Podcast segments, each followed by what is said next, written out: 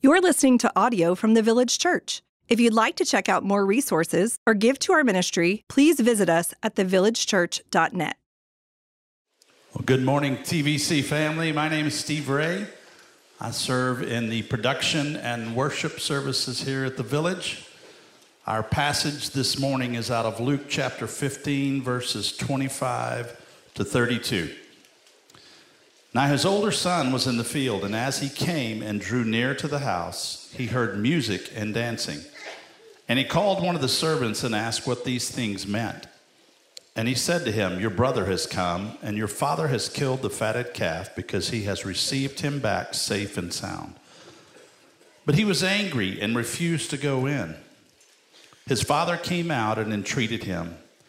But he answered his father, Look, these many years I have served you, and I have never disobeyed your command.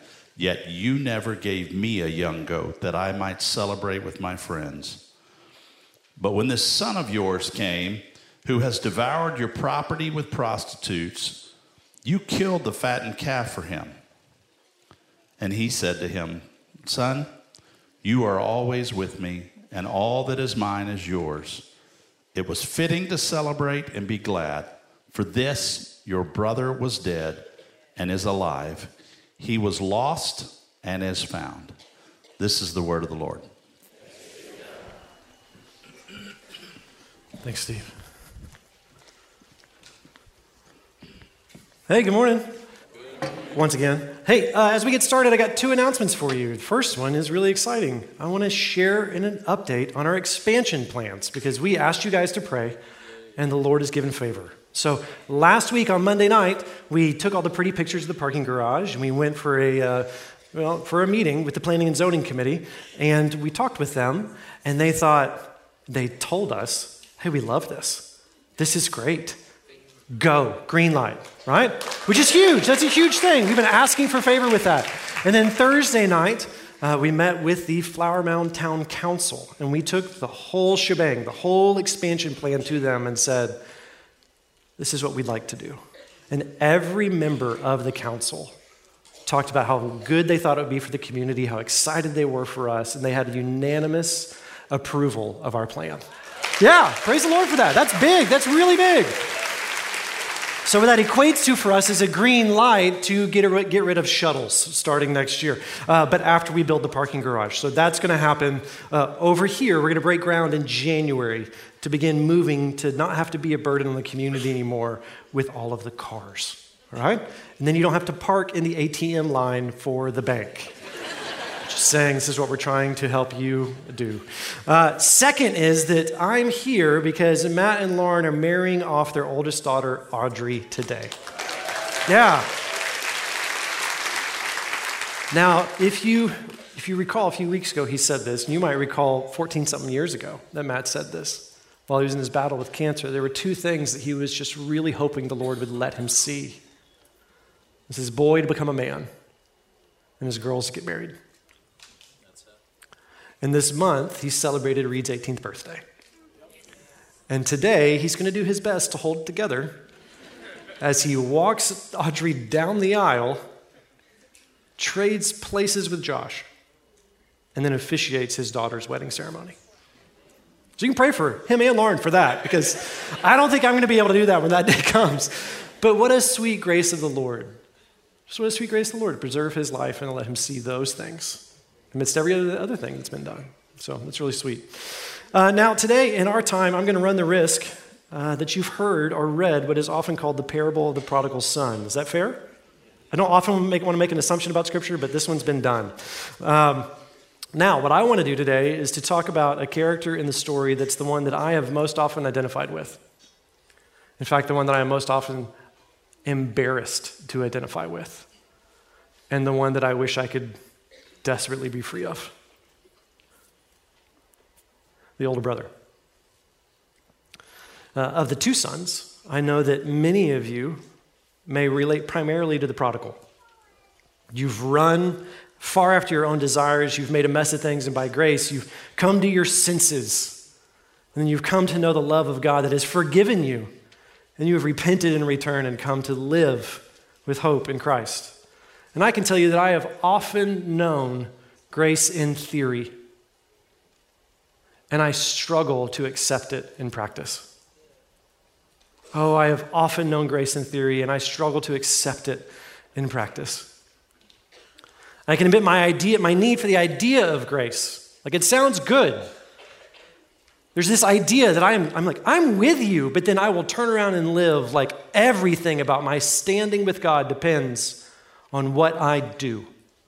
And therefore, every inch that I earn, I have to fight to protect from loss. Because if I live that way, if I lose it, I have no other standing to trust. The first half of high school, I chased anything but Jesus. I was at church. I was born on the church steps, baptized at a young age. There, I chased anything but Jesus, first half of high school. The second half of high school, I chased the Lord in moral conformity with such conviction and zeal as only a 16, 17 year old can have, right? And defined my life more about what I didn't do than what I did do. I was the consummate student leader and was often praised for what, for all intents and purposes, looked like spiritual maturity.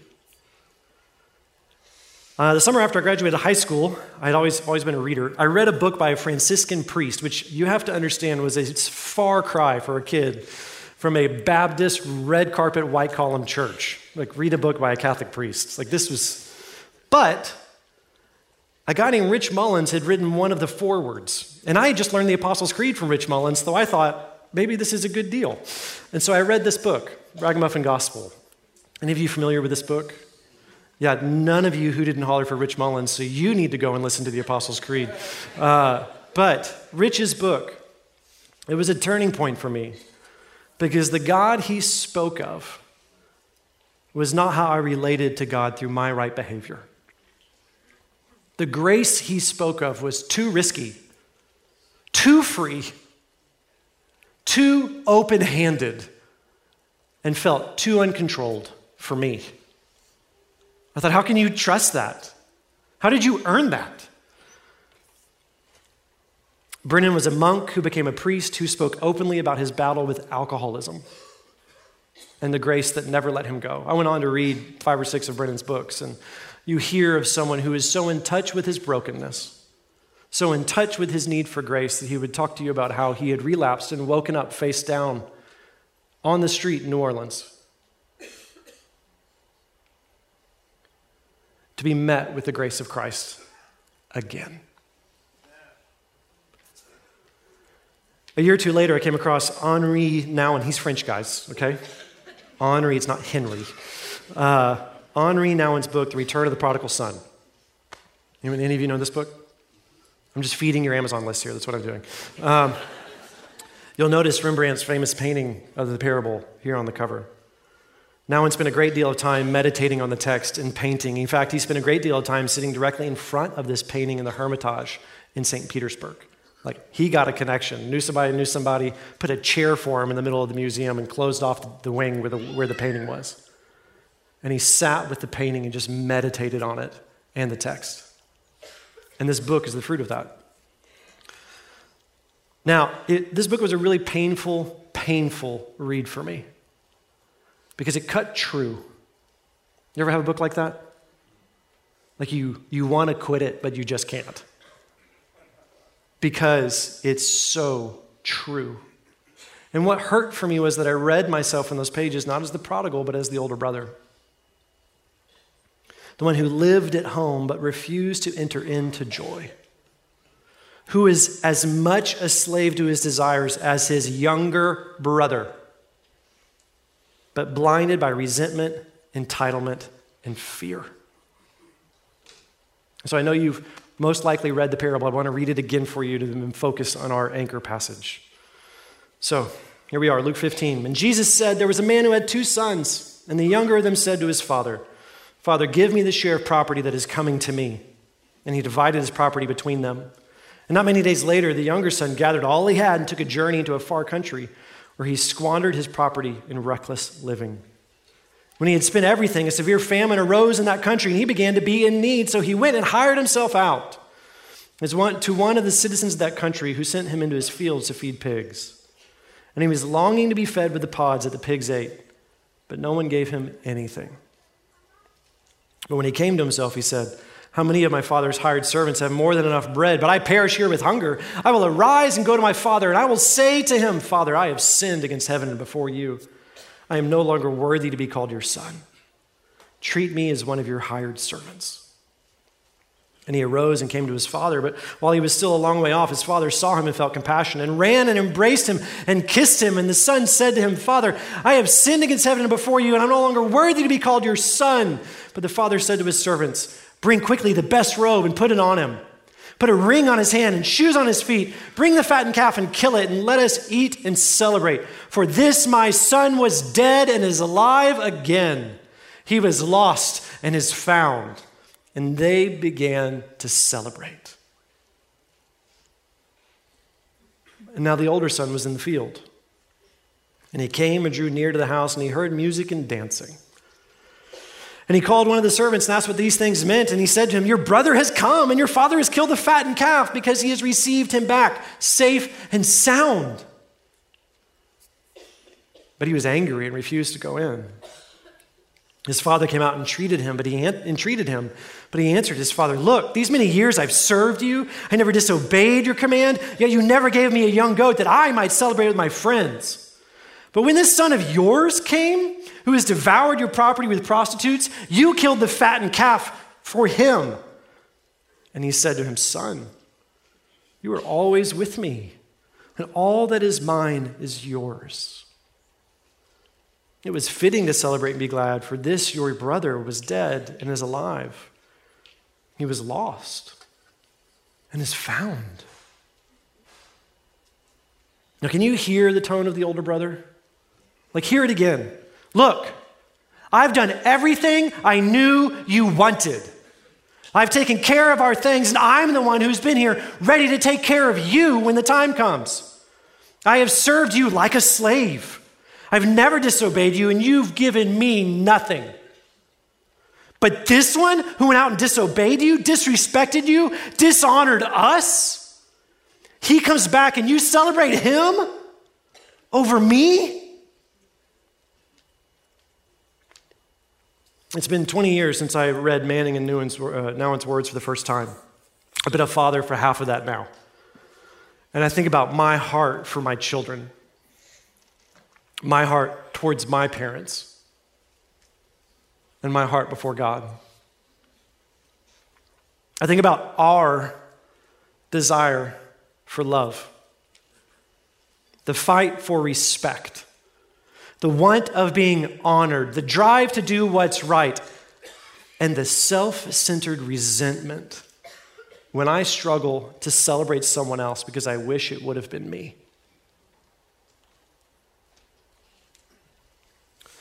The summer I was on a backpacking trip and I read the father's words to the older son. I was out away from all the noise, no distractions, no phones, just a tent and a backpack, reading what the father said to the son. And I heard the still small voice of God inviting me to trust again that the father's words were for me. And it struck a chord in my heart that honestly I hadn't felt in a while. A few weeks ago at our staff retreat, I'm reading a commentary on this passage, and it really frustrated me, really made me mad because it cut true. It felt like another moment of invitation from the Lord. I think each of us have some primary themes or narratives that we will battle our entire lives. There are assumptions, agreements, beliefs, there are stories we tell ourselves, there are things that we will battle our entire lives. And as the Lord grows us up, we will become aware of them to greater and greater degrees. And as the Lord grows us up, Lord willing, we will repent of them to greater and greater degrees by trusting God's word over our own. So, reading that afternoon, felt like a moment the Lord reminded me of my own tendency to get lost at home. I'm going to read you from this commentary. The writer says, it's easy to see how lost the prodigal son was. But do you see how lost the older brother was? He was as lost as as his little brother, maybe even more lost, because he was lost on the inside, not on the outside. So nobody could tell how lost he really was. Even though he had never left the family farm, he had abandoned his father's heart. And thus he was lost in his own home. I don't want to over torque the parable, so I'll tell you outright. I think all Christians are both brothers at some point in their life. I think all Christians are both brothers at some point in their life. We are the prodigal running from God, and we are the older at home and offer joy, but settling for duty. We can be both saved from our sin and then judge others who confess theirs. We are sinners turned saints who sin, and we are prone to distrusting the grace that made us saints. We are prone to trusting what we can do for God over God and who He is. You know, I like questions. Some of you don't like that I like questions, but you're here. And so I have questions for you, just a pulse check. The first question is this Is worship difficult for you? Not style, tone, volume, chorus, or content, but worship to offer a sacrifice of praise to God. To be thankful from the core of your being, delighting and in celebrating God from the heart. Is it hard for you? Is it a challenge? And if it is, do you know why?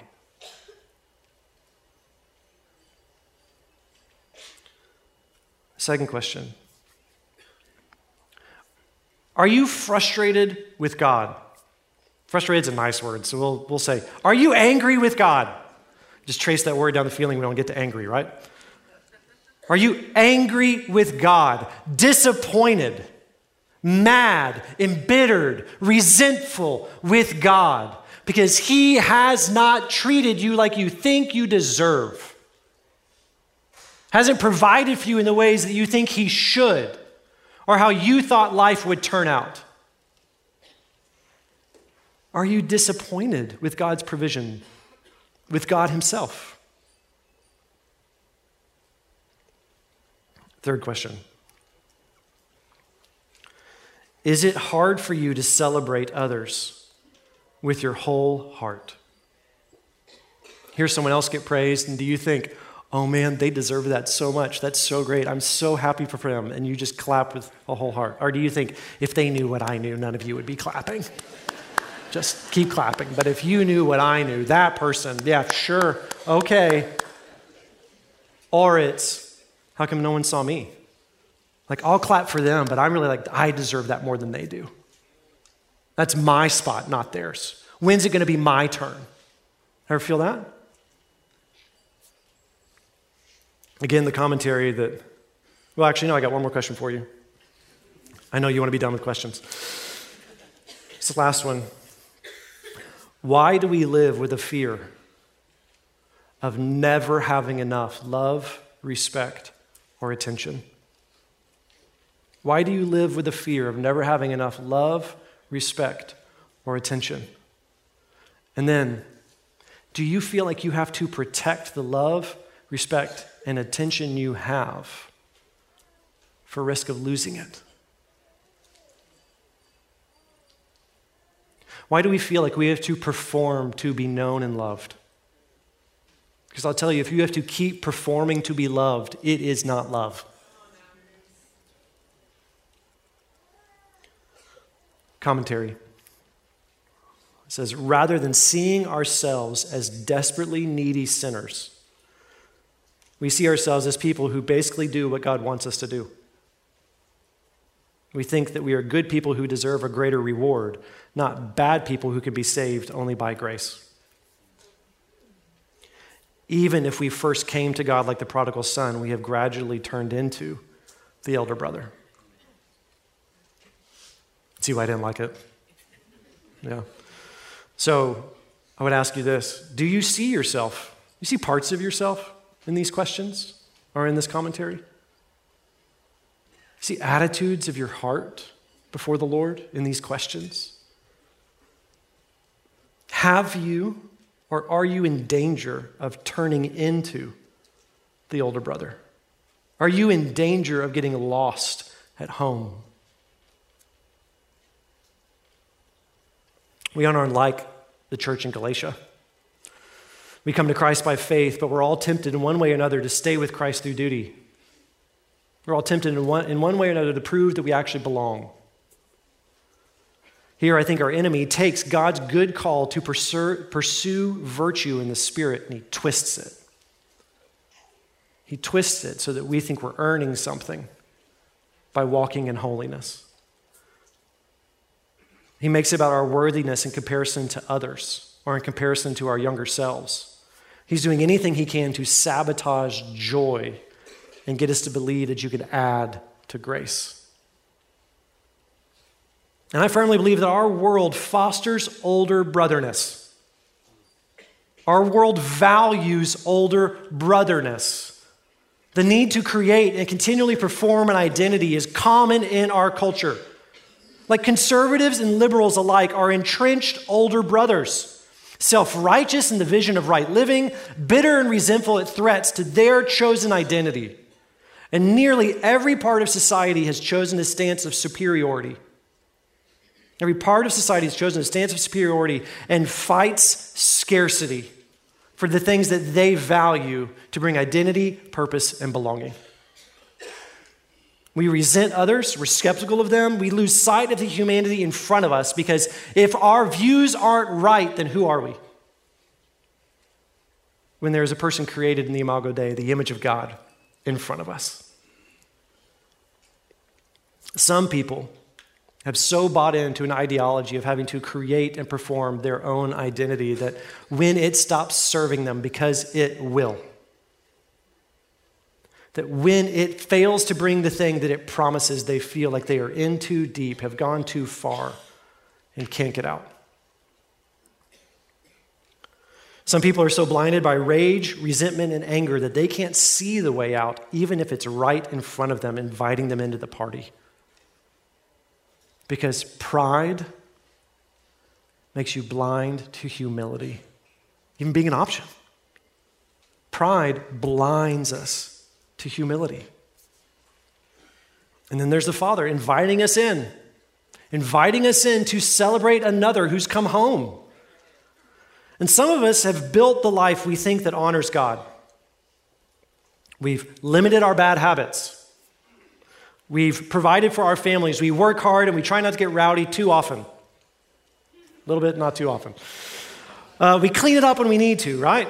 Like you've, you've learned what to say around who and what not to say around who. You don't talk about where you went the other night and you say, pray, uh, like, praise the Lord and amen at the right time, and you kind of shade yourself from shame. Yes. We know how to play that game.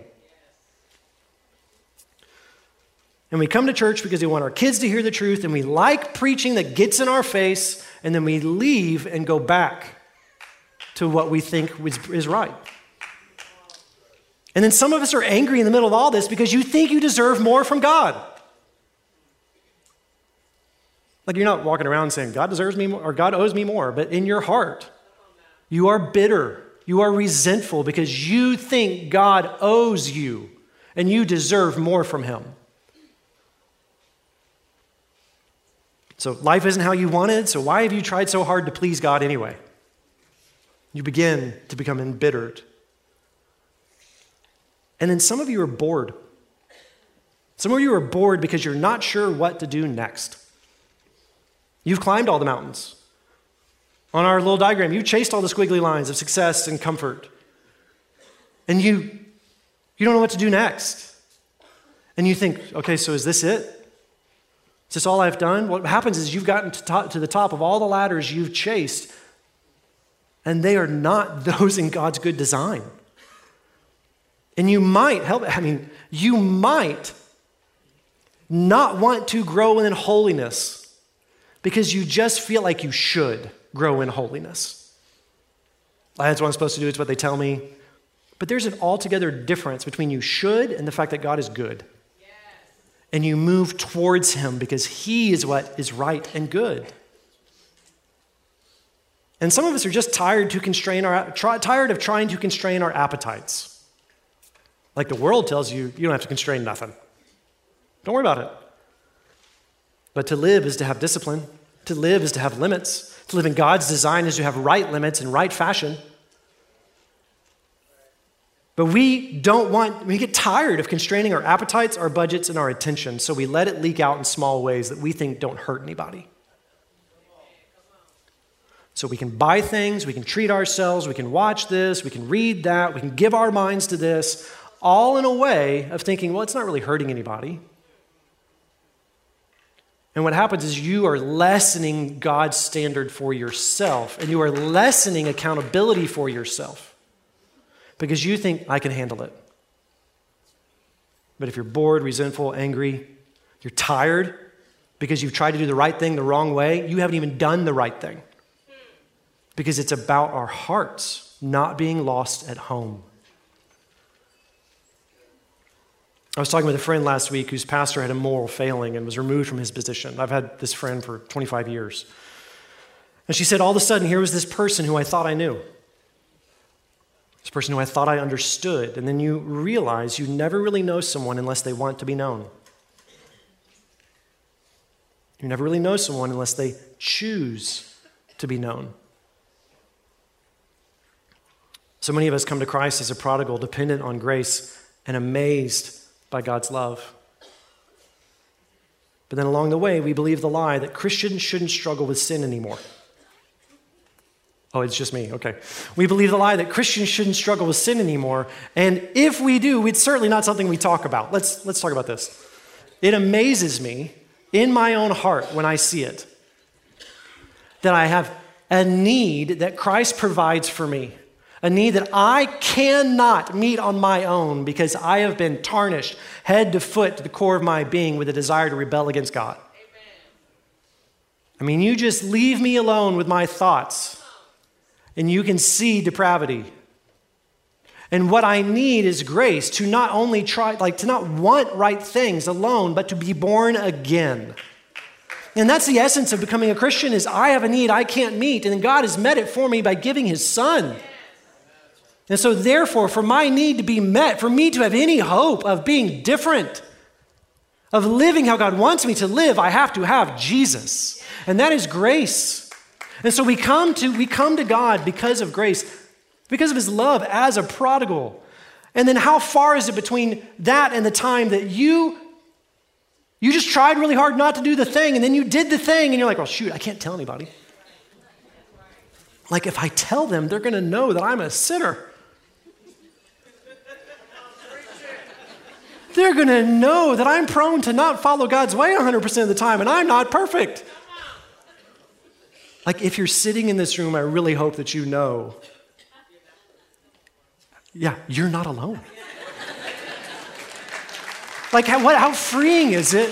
How freeing is it in that moment to go, like, I will talk to myself. You ever catch me in my car? I, I turn the radio on or off, but I talk to myself so it doesn't look like I'm crazy. And I say, Mason, you're an idiot. Why are you surprised? Why are you why are you shocked that you are yet in need of grace?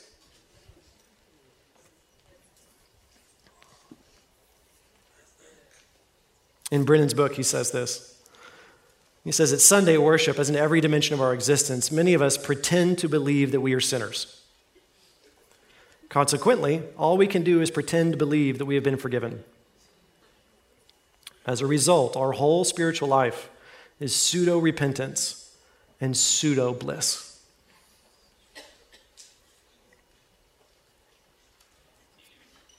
So I invite you to consider that you are not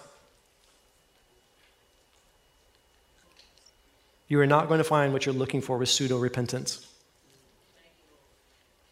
The life that God offers you in Jesus is more than pseudo bliss. But you have to come to terms with the fact that you are actually a sinner. I'll tell you, the older brother lost sight of his need, but he had a firm grip on his rights firm grip on what he thought he was entitled to. And I think about the father who loves his son simply because he does. Simply because he does. I think about my children who I love no matter what good they do and no matter what bad they do. And to my shame, it took me having kids to realize that that has been my parents' stance towards me my entire life.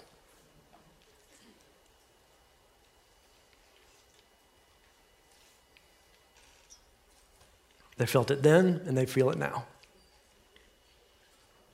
Son, you are always with me, and all that is mine is yours.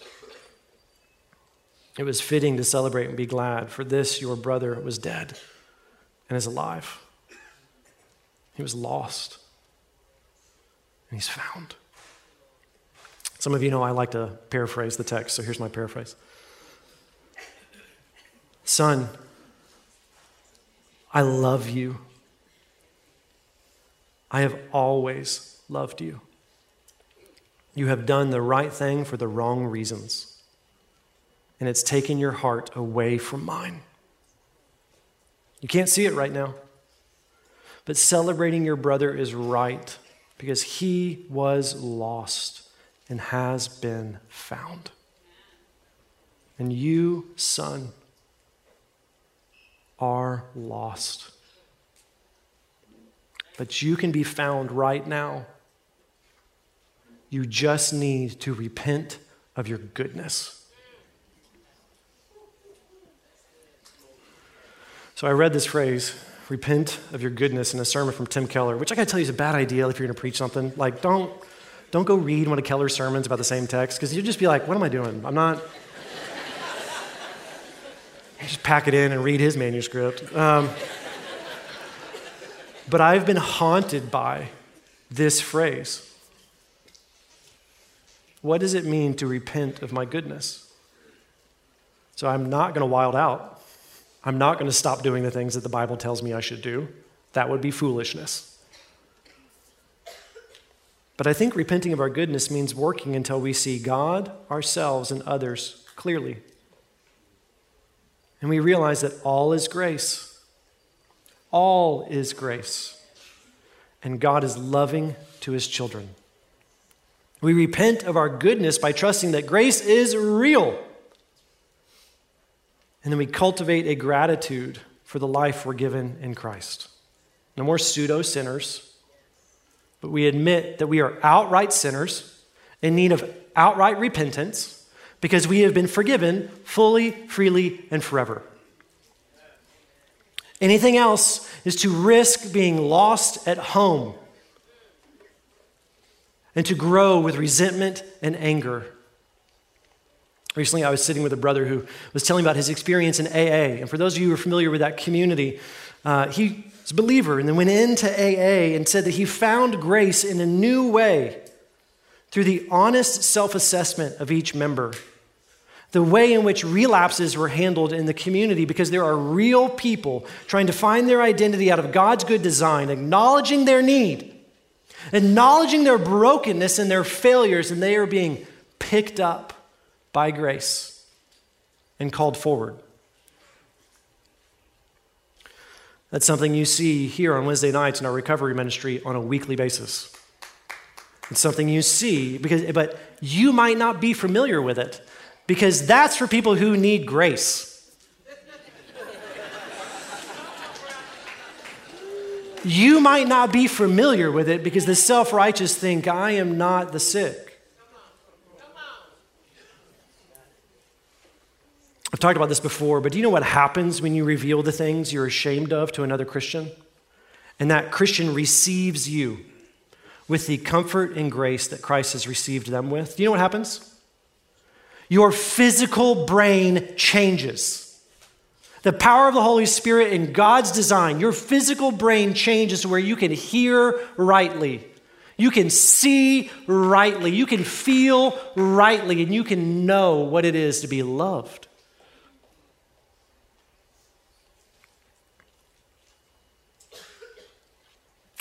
Older brothers and sisters are looking for all of that by performing and being perfect.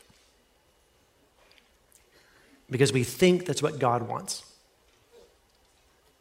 Manning said in uh, a prayer time that he had that he heard this from the still small voice of God that the Lord said, Little brother, little brother, I expect more failure from you than you expect from yourself. I expect more failure from you than you expect from yourself.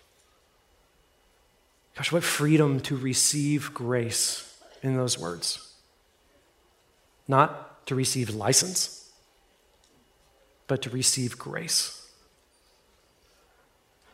Around the time I read those two books that I showed you, I was in a Bible study with some friends. We were walking through Romans. And uh, we were using these hardback, black and white ESVs, listening to some guy named John Piper on these thing called podcast. And uh, we, were, we were walking through Romans. And after a decade plus of following Christ, this is my freshman year of college, that the Holy Spirit met me outside the party that the Holy Spirit entreated me and helped me see that I didn't choose to love Jesus on my own, and God didn't know me. He showed me that I was dead and have been made alive, and that it was sheer loving grace from a holy God that caused me to be born again. And I will tell you, born on the church steps, in church all of growing up, I will tell you that at that age, it was the first time in my life that I cried tears of gratitude. Because I saw and tasted grace for what it was. I said earlier, I think the Christian life is an ongoing process of change until the day that we meet Jesus. And so I want to close with more questions. You're welcome. I know you wanted them. First question when was the last time you felt gratitude for grace at a deep heart level? When was the last time you were so moved by both your need and God's provision for your need? His forgiveness, His love towards you. When was the last time you were so moved that you were overwhelmed by it? Next question. Where do you act like God owes you because of your goodness? Where do you act like God owes you because how good you've been for Him? The invitation is Are you ready to repent of that? Are you ready to turn from that? The last question What keeps you from seeing what you have been given in Christ? What keeps you from seeing what you have been given in Christ? What are you giving yourself to? What are you feeling entitled to? What are you distracted by? What noise is there in your life where you cannot hear the still small voice of God that would say, Little brother, little sister, you are lost at home? That would call you in and give you grace. All of life is a gift, is a gift, and all of it is grace. So the quicker we see this and we're shaped by this, the more fully we can enter into the Father's joy. And so, uh, prayer team and communion team, if you want to come on up, we're going to just we're going to roll right into that today. And I'll tell you this: if you're here and you're not a Christian, if you don't believe in Jesus or you're unsure, the free gift of grace is that you can become a child of God now. Now. And where you have tried to find your identity, your purpose, or a place and it's led you to self centeredness, darkness, loneliness, anger, or futility. You can find true life in Jesus. You can enter into joy and be celebrated by a Father who loves you. If you want to know more about how to do that, these men and women up here will talk with you and pray with you and share with you. If you recognize yourself as an older brother or sister and you say, I want to quit, God, give me grace to quit. And you want to say that out loud, come and talk with someone up here. Don't go, oh, I'll do it later or I'll have a conversation where it's safe and comfortable. Repent. Your joy is at stake. Perhaps you want to be baptized. We can do that now. So I'll tell you this Luke tells us that Jesus is sitting there with. Uh, tax collectors and sinners. And the spiritual elite, the Pharisees, see him and they're like, look at this guy, what a joke. How do you take him seriously when he eats with tax collectors and sinners? Jesus is telling stories about those people, so it kind of all goes together.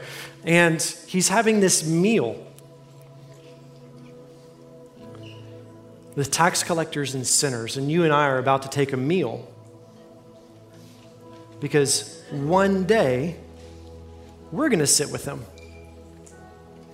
One day hope becomes sight, and this meal that he had with his friends the night that he was betrayed is the meal that we will we eat together, recognizing that we are the same as tax collectors and sinners. And that we are in need of Jesus, who has become our friend and older brother. So we serve communion primarily for our members, but if you're a baptized believer in good standing with the church you're visiting from, oh, shoot, let's eat together. We're going to eat together for a long time in eternity. If you're not a believer, the call for you is to take hold of Jesus, not this little cup, but Christ. And so, beloved, the night that Christ was betrayed, he's having dinner with his friends and he, he takes the bread he unwraps the cup. No, he takes the bread and he breaks it and he says, This is my body broken for you.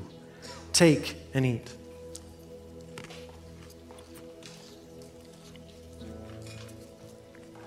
In the same way, he takes the cup and he says, This is the blood of the new covenant.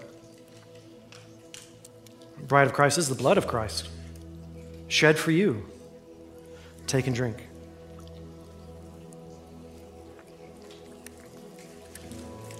In just a second, uh, we're going to sing our gratitude to the Lord, but I want to pray, and then we'll do that together. Would you please join me? Heavenly Father, would you please help us repent where we have become lost at home? Would you help us see rightly and receive and accept grace? If we need to run to you for the first time, would you give us boldness of desperation of need? And may we sing to you with hearts that are full of gratitude. Pray in Christ's name. Amen.